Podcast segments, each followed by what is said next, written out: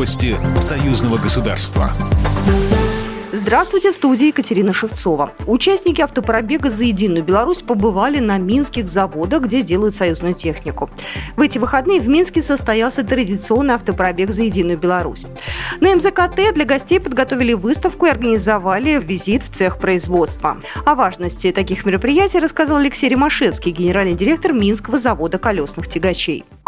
Я считаю, наиболее яркое такое патриотическое мероприятие за последнее время в Беларуси, которое происходит. Вот эти еженедельные автопробеги э, патриотической направленности, которые показывают э, исторические места, достижения, э, крупные промышленные предприятия. Гостям показали один из самых мощных грузовиков в мире, а после устроили экскурсию по музею истории Минского автомобильного завода и встречу с командой МАЗ Спорт Авто, которая участвовала в престижном международном ралли «Дакар». С национальными флагами Беларуси и плакатами участники автопробега собрались возле станции метро Уручье. Активисты встали вдоль дороги, которая ведет в центр Минска и поддержали сотрудников правопорядка перед очередным выходом на службу.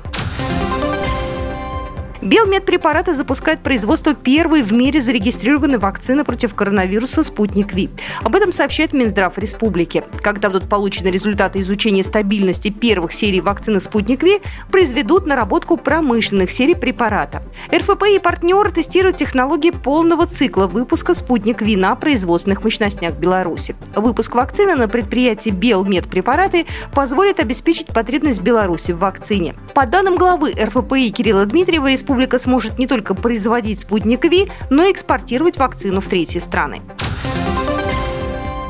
Участников из четырех стран соберет в БГУ научная конференция о журналистике. Мероприятие посвящено 95-летию со дня рождения одного из основателей белорусской журналистики, доктора филологических наук, профессора факультета журналистики БГУ Бориса Стрельцова, сообщает Белта. Участниками форума станут около 80 ученых, преподавателей, аспирантов, магистрантов и журналистов из Беларуси, России, Украины и Китая. Это представители Санкт-Петербургского государственного университета, Уральского федерального университета, Российского государственного гуманитарного университета и многих других. В программе программу включена работа пяти секций. Эксперты обсудят вопросы теории жанров журналистики, прав и обязанностей журналистов, медиатизации общества, медиасферы и развития медиасистем.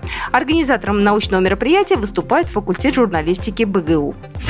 Программа произведена по заказу телерадиовещательной организации Союзного государства. По вопросу размещения рекламы на телеканале «Белрос» звоните по телефону в России 495 637 65 22. В Беларуси плюс 375 44 759 37 76. Новости Союзного государства.